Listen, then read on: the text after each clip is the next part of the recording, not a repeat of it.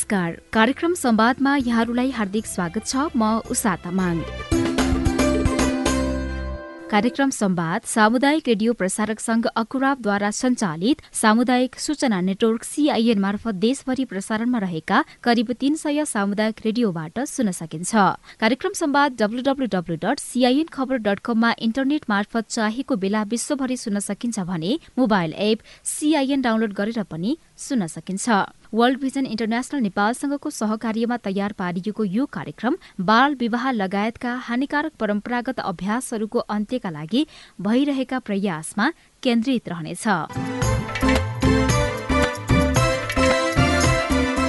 आजको कार्यक्रममा हामी बालविवाह लगायत हानिकारक परम्परागत अभ्यास अन्त्यका लागि धर्मगुरूहरूको कस्तो भूमिका रहन्छ भन्ने विषयमा धर्मगुरू र धार्मिक अगुवाहरूसँग छलफल गर्छौं। विभिन्न धर्म र ग्रन्थहरूको आआफ्नै मान्यताहरू छन् तर सबै धर्मले बाल विवाह लगायत हानिकारक परम्परागत अभ्यास अन्त्य हुनुपर्नेमा नै जोड़ दिएका छन्। समाजमा प्रचलित सबै परम्परा र संस्कारहरू मानव हितकै लागि छन् भन्न नमिल्ने धर्मगुरूहरूको भनाइ छ र धर्मगुरूहरूले गलतलाई गलत भनेर साथ दिनुपर्ने र सही संस्कारलाई मात्र बढ़ा दिनुपर्ने धर्मगुरूहरू नै बताउँछन्। सामाजिक सांस्कृतिक रूपमा स्वीकार गरिएका त्यस्ता अभ्यास जसले मानिसको जीवन जीवनमा प्रत्यक्ष अप्रत्यक्ष रूपमा नकारात्मक असर पार्छन् त्यस्ता हानिकारक परम्परागत अभ्यासको भने परिमार्जन या अन्त्य हुन आवश्यक छ। आज हामी त्यस्तै हानिकारक परम्परागत अभ्यासहरूका बारेमा विशेष चर्चा गर्छौं र यसको अन्त्यका लागि धर्मगुरूहरूको धारणा पनि बुझ्छौं। कार्यक्रमको शुरूआतमा मुस्लिम धर्मका धर्मगुरूको कुरा सुनौ।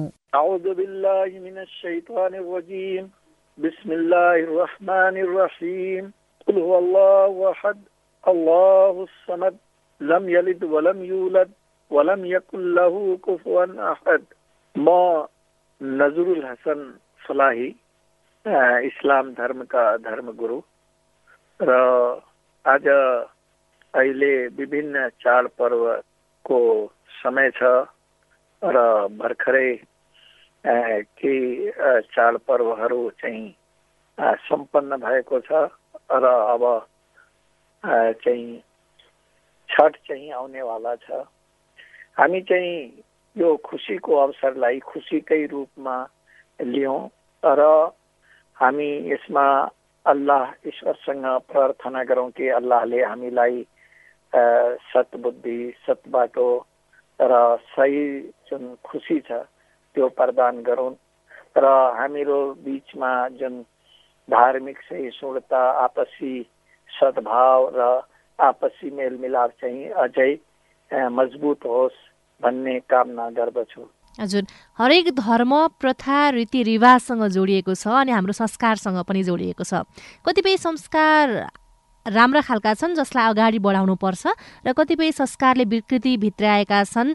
मानिसको जीवनमा प्रत्यक्ष रूपमा असर पारिरहेको छ। त्यस्ता खालका संस्कारलाई चाहिँ त्याग्नुपर्छ भन्ने कुरा चाहिँ धार्मिक अगुवाहरूबाट उठिरहेका बेला यहाँलाई के लाग्छ? त्यस्ता हानिकारक परम्परागत अभ्यासलाई चाहिँ हामीले त्याग्दै जानुपर्छ या अगाडि लैजानुपर्छ? हेर्नुहोस् हाम्रो के हाम्रो अध्ययनले के भन्छ? जुन ईश्वरी र ईश्वरीय जुन आदेश निर्देशन जुन असल ईश्वरको ग्रन्थमा जुन कुराहरू छन् त्यस त्यो अनुसार यदि हामी हाम्रो समाज हिँड्यो भने त्यहाँ कुनै किसिमको विकृति आउँदैन। तर हाम्रो के हुन्छ सामाजिक परम्परा धेरै कुराहरू हुन्छन्। मान्छेले आफ्नो विभिन्न कहिले धर्मगुरुहरूको त्यसमा केही हुन्छ आफ्नो स्वार्थको कुरा हुन्छ कहीँ कसै अरूको हुन्छ र त्यसले एउटा धर्मको निर्देशन हुन्छ त्यो विपरीत चाहिँ उसले केही कुराहरू समाजमा ल्याएका हुन्छन्। केही विकृतिहरू जुन हुन्छ समाजमा त्यो विकृतिहरू सबै समाजमा छ। मुस्लिम समाजमा पनि केही कुराहरू जुन हामी हेर्छौँ जुन जसलाई हामी हार्मफुल प्र्याक्टिसेसको रूपमा लिन सक्छौँ। त्यो विकृतिहरूलाई हामीले एक भएर यदि त्यसलाई निर्मूल पार्न त्यसलाई न्यूनीकरण गर्न र लास्टमा निर्मूल पार्नतिर यदि हामीले कोसिस गर्यो भने यदि त के भन्ने हामी त कोसिस गरि नै राखेका छौँ तर यसमा सबैको साथ भयो र अझै हामी अगाडि बढेर यसलाई सशक्त रूपमा काम अगाडि बढाउँदै गयो भने अवश्य नै समाजबाट चाहिँ जुन विकृतिहरू छन् जुन हार्मफुल प्र्याक्टिसेसहरू छन् त्यो चाहिँ निर्मूल हुन सक्छ। हानिकारक परम्परागत अभ्यास अन्त्यका लागि धार्मिक अगुवाहरूको भूमिका महत्त्वपूर्ण हुन्छ भनेर चर्चा चलिरहेका बेला यहाँले कस्तो खालको भूमिका छ भन्ने मान्नुहुन्छ? हेर्नुहोस् त्यसमा हामी के भन्छौँ कि धार्मिक अगुवा र धार्मिक गुरुहरूको धेरै राम्रो चाहिँ यसमा भूमिका हुन सक्छ धेरै इफेक्टिभ भूमिका हुन सक्छ। तर यहाँ धेरै कुराहरू समाजमा चाहिँ स्टेक होल्डर्सहरू धेरै छन्। फर इक्जाम्पल जुन रूढिवादी त्यहाँ समाजमा बसेका धर्मगुरुका अलावा मान्छेहरू छन् जसले त्यो आफ्नो जुन अन्धविश्वासलाई नै या त्यसलाई नै धर्म बुझेका छन्। त्यसलाई कहिलेकाहीँ धर्मगुरुको कुरा पनि मान्दैन। अर्को कुरा यो जुन अहिले हाम्रो इन्फ्लुएन्स बढी राजनीतिक मान्छेहरूको हुन्छन् र राजनीतिक मान्छेहरू आफ्नो क्षणिक स्वार्थ र भोटको राजनीतिक या त्यस्तोको लागि चाहिँ उसले यस्ता हार्मफुल क्रियाकलापहरूमा जति भूमिका राम्रो खेल्न सक्ने हो त्यसमा उहाँ सघाउँदैन। किन उनको अर्कै स्वार्थ हुन्छ। हामी त कुनै ठाउँमा हेर्छौँ कि उनीहरूले बढावा दिनमा पनि भूमिका खेलिरहेको हुन्छ। त्यो सँगसँगै जुन हाम्रो कानुन हो र फेरि कानुनलाई व्यवहारमा ल्याउने संस्थाहरू फर इक्जाम्पल हाम्रो प्रशासन पुलिसको टोली छ अदालतको छ सबैको आफ्नो आफ्नो ठाउँमा छ। मात्रै धर्म गुरुले गरेर सबै थोक हुन सक्दैन। यदि यो सबैले मिलेर त्यसमा धर्मगुरु लाई पनि समेटेर सबै मिलेर हातोमाले गरेर एकसाथ अगाडि बढ्यो भने हाम्रो सामाजिक अभियन्ता स्यास पोलिटिकल चाहिँ फिगरहरू हाम्रो पुलिस प्रशासन हाम्रो अदालत यो सबै मिलेर कोसिस गरियो भने यो न्यूनीकरण हुन सक्छ। तर मात्रै धार्मिक गुरुले नै मात्रै गरेर सबै कुरा हुनेवाला छ भने मैले देखिरहेको छैन। हजुर यहाँ आफै पनि धर्मगुरु हुनुहुन्छ धार्मिक अगुवा हुनुहुन्छ।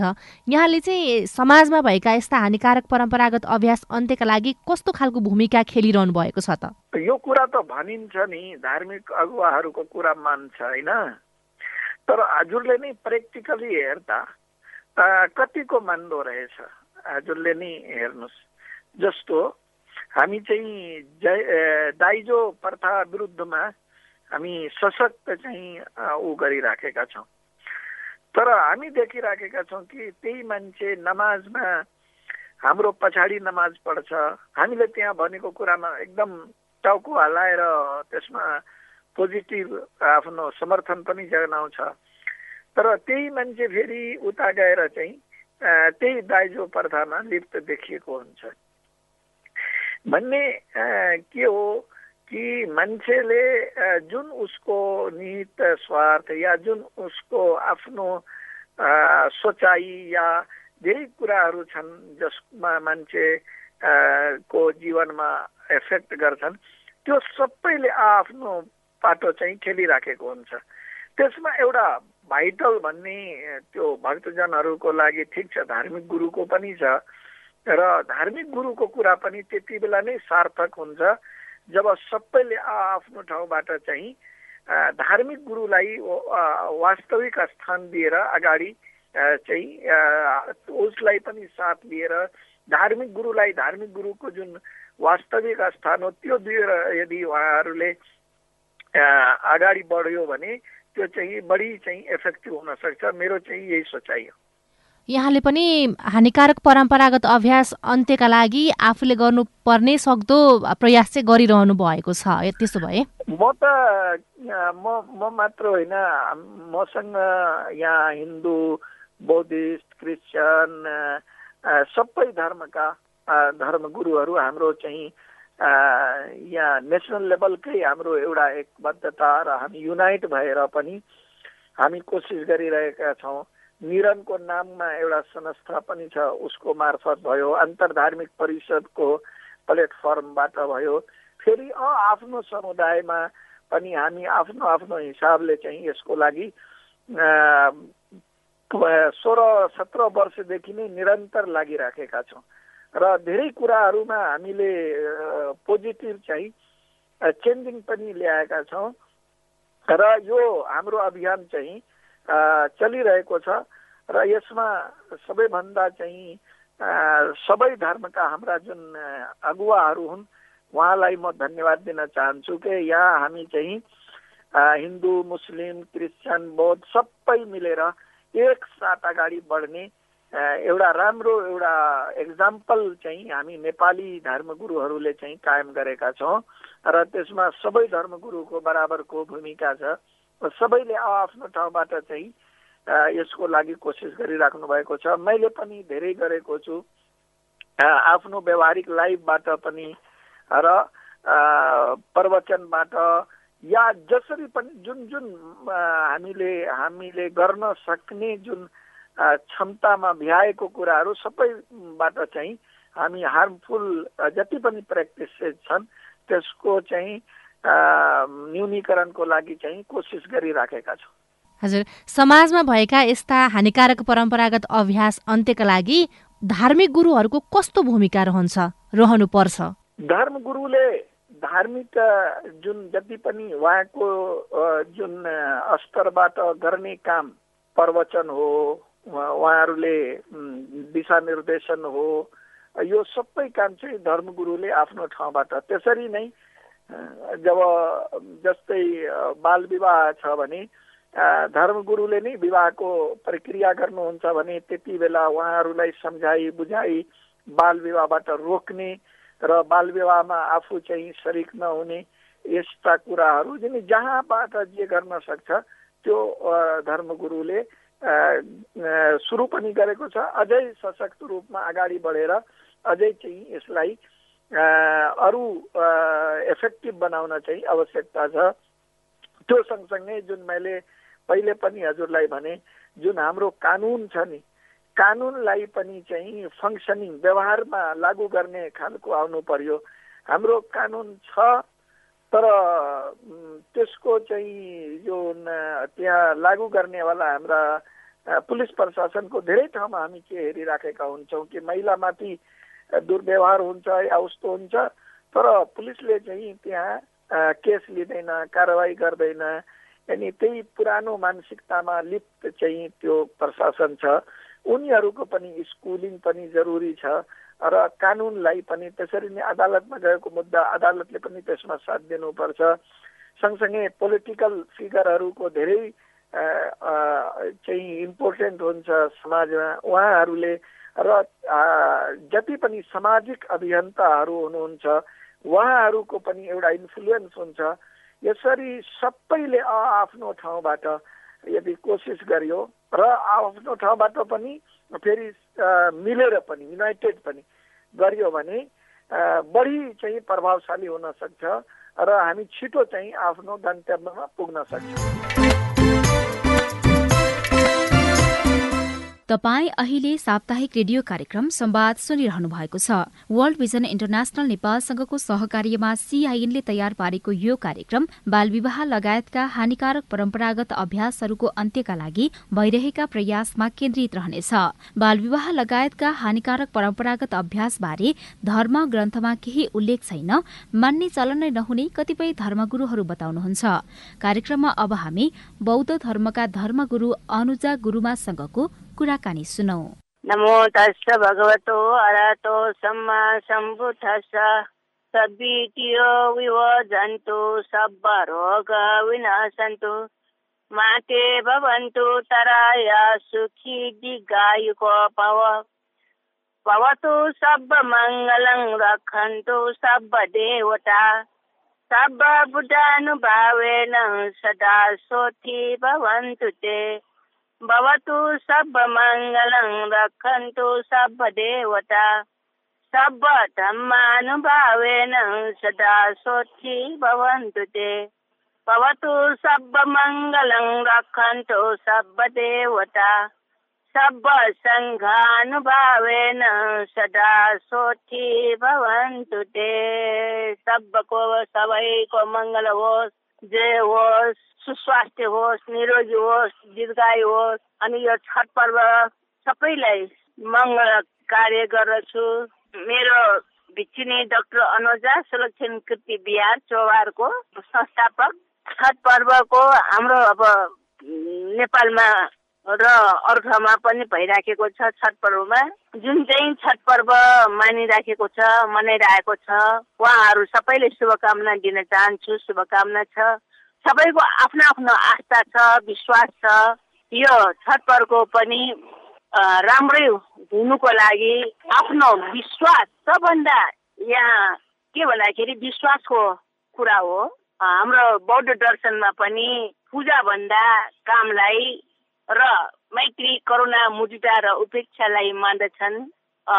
भक्तिभन्दा ज्ञान अत्यन्त आवश्यक छ। हो या होइन भनेर आफूले चाहिँ विचार गर्नुपर्छ।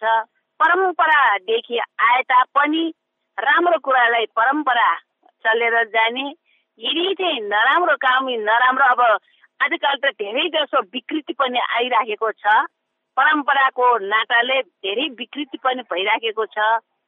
पूजा भनेको पूजा गर्ने योग्य व्यक्तिलाई मान सत्कार गरिने पूजा हो।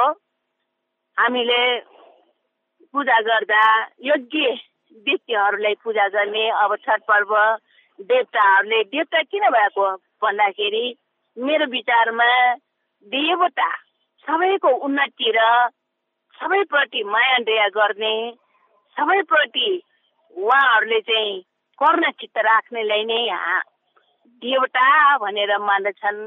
त्यसै कारण देवताहरूले सबैको हित उपकार गर्दछ त्यो हाम्रो विश्वासको कुरा पनि हो।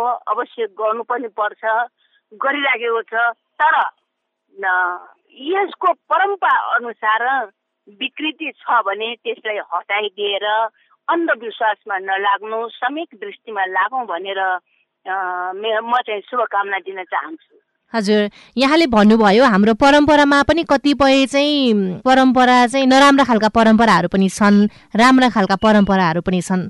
ती परम्पराहरू चाहिँ जुन हानिकारक छ हानिकारक परम्परागत अभ्यासहरू अन्त्यका लागि धार्मिक अगुवाहरूको भूमिका चाहिँ कस्तो रहन्छ भन्ने ठान्नुहुन्छ यहाँले? अब धार्मिक अगुवाहरूले पनि ज्ञान मार्गमा धेरै जानु पर्यो आफ्नो स्वार्थी बिनाको चाहिँ आफ्नो चेलाहरूलाई धार्मिक अगुवाहरूले जहाँ जहाँ छ सत्य कुरामा लाग्नु पर्यो स्वार्थीमा लाग्नु हुँदैन। कसै कसैको कसै कसैले त स्वार्थीमा लागेर डाटाहरूलाई हाम्रो अब भक्तिजनहरूलाई भक्तजनहरूलाई नराम्रो बाटोमा पनि देखाइराखेको छ सुनिराखेको छु मैले। भन्दाखेरि त्यस्तो स्वार्थीमा चाहिँ लाग्नु हुँदैन दिनु हुँदैन। सबभन्दा त गुरुवर्गहरूको राम्रो बाटोमा हिँड्नुपर्छ र हिँडाइ बाटो देखाउनु पर्छ अब भक्तजनहरूले के थाहा गुरु कसो छ भनेर तर गुरुहरूले आफूले नै थाहा हुनुपर्छ जहाँ जहाँ गएर यो चाहिँ राम्रो या नराम्रो छुट्याउनु शक्ति र छुट्याउनु क्षमता हुनुपर्छ देखाउनु पर्छ मेरो धारणा छ। यी कुरोमा पनि परम्परा भनेर हाम्रो नेपालमा धेरै परम्परा छ। अब हिंसाको सम्बन्धी पनि धेरै परम्परादेखि आएको भनेर त्यो विश्वासमा हिंसाप्रति पनि अरूलाई वध गरिराखेर देवताले चराइराखेको त्यस्तो त्यस्तो पनि छ। अब तथाको बेलामा चोरी गर्नेको बेला पनि यस्तो परम्परादेखि आएको भनेर त्यो पनि छ। तर राम्रो र नराम्रोमा परम्परा भनेर विश्वास गर्नु त्यो धर्म गुरु अगुवाहरूले चाहिँ राइट र रङमा देखाउनु पर्दछ। तिनीहरूलाई यदि रङ छ भने त्यसमा जे भए तापनि गराउनु हुनेन। यदि राइट छ भने तिनीहरूले नगरे तापनि यो राम्रो यस्तो गर्नुपर्छ। यो राम्रो चिजले चाहिँ हामीले छोड्नु हुँदैन अब परम्परा भनेको जस्तै आजकल भाइ पूजा गयो भाइ पूजा भनेर गयो। यो पनि परम्परा एकदम राम्रो बाटो हो धर्म हो। मैत्री भावना सानोलाई माया गर्ने ठुलोले आदरको सत्कार गर्ने यो यो राम्रो कुरा हो। त्यस्तै आमा बुबाको मुख हेर्ने यो पनि एकदम राम्रोको परम्परादेखि आइराखेको छ। यो हामीले मान्नुपर्छ। यस्तो कुरामा चाहिँ अब दसैँमा चाहिँ वध गर्ने प्राणी हिंसा गरेर देवताले चढाउने यो परम्पराले चाहिँ बिल्कुल गर्नु हुँदैन मेरो विचारमा। आफ्नो आफ्नो विचार छ। तर राइट र रङमा चाहिँ छुट्याउनु सक्ने र धर्म अगुवाहरूले चाहिँ यस्तो बाटो चाहिँ देखाउनु पर्छ यो बाटो गयो भने राम्रो यो बाटो गएपछि नराम्रो हानिकारक छ पैसा खर्च हुन्छ समय बर्बाद हुन्छ अर्काको जीवन नाश हुन्छ। यस्तो चाहिँ बेफाइदाको देखाएर तिनीहरूले सही बाटोमा चाहिँ देखाउनु पर्दछन्। धर्म गुरुहरू अगुवाहरू जहाँ पनि आफ्नो क्षेत्रमा जोसुकै धर्म होस् आफ्नो आफ्नो क्षेत्रमा राइट चाहिँ देखाउनु पर्छ हजुर। मेरो विचार यो छ। परम्परा नै भए पनि यदि गलत छ भनेदेखि त्यो परम्परालाई अगाडि बढाउन हुँदैन भन्नु पर्यो। हुँदैन।